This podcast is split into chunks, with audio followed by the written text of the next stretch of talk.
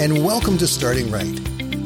I am Danny Mack, and I'm going to be here every Monday to Friday to help you get a great start to your day. So grab your cup of coffee, sit back, and relax for the next five minutes as I help you start your day by starting right.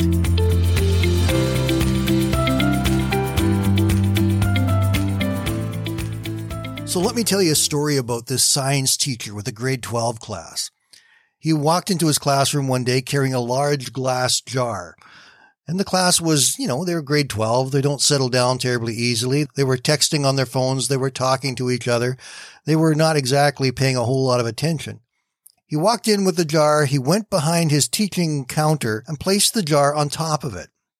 As the class began to settle down, he reached under the counter and pulled out some large rocks and began to place them in the jar.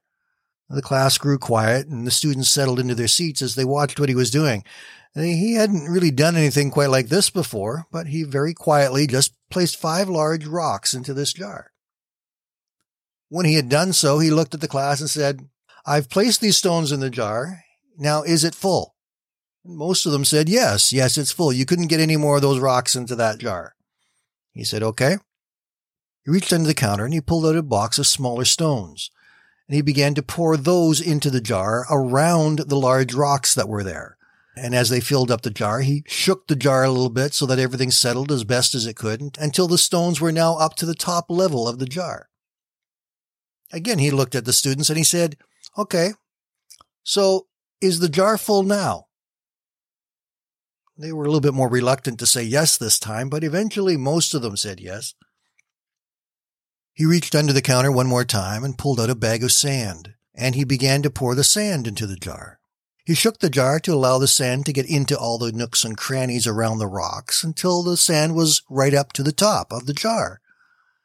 He looked at the class one more time and said, Okay, do you think the jar is full now? There was silence in the class. Nobody really wanted to answer at this point. Finally, there were a few that said, Yeah, yeah, it's full. You can't get anything more in there. And before too long, most of the class was in agreement. The jar is now full, they said.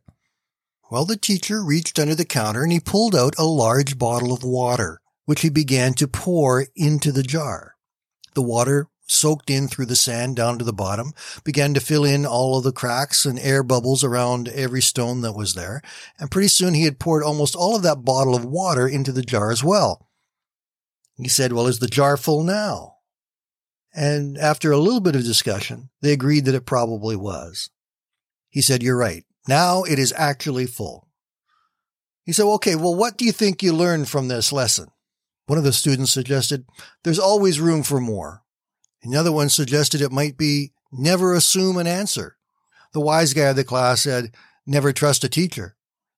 Once the class settled down again, the teacher looked at them and said, no, really, what you need to know here is a lesson for almost every area of your lives. Whatever you're doing, wherever you are, you have to make sure you put the big rocks in first. If you get it the wrong way around, all of the things that are inconsequential and don't mean a whole lot are going to take up all the time and all the space that you have in your life.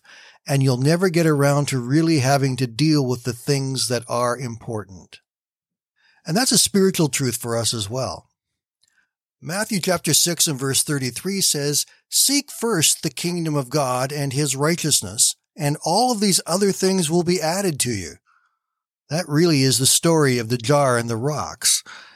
If we understand the importance of God's kingdom, of God's purpose and plan for our lives, in our lives, then we have those big rocks in place first we have the relationship with Jesus Christ. We are building that relationship. We are seeking what God wants of us and from us, and we're making sure that that is our first priority.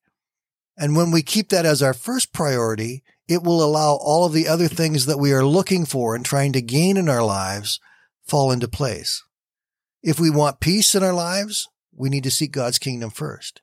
If we want to see miraculous healing in our lives, you have to seek the kingdom of God first. If we want to find purpose for our lives, we need to seek God's kingdom first.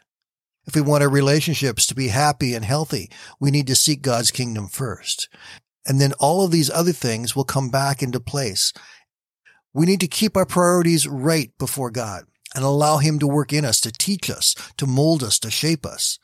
so that all of the other things that we need can fall into place when we need them the most.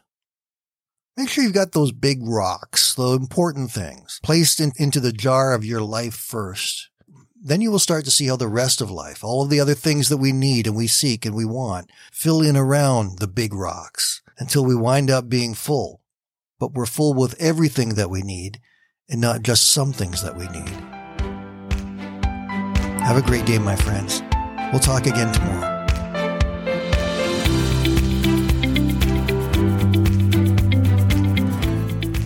Thank you for listening today. And I invite you to join me Monday to Friday right here on Starting Right with Danny Mack.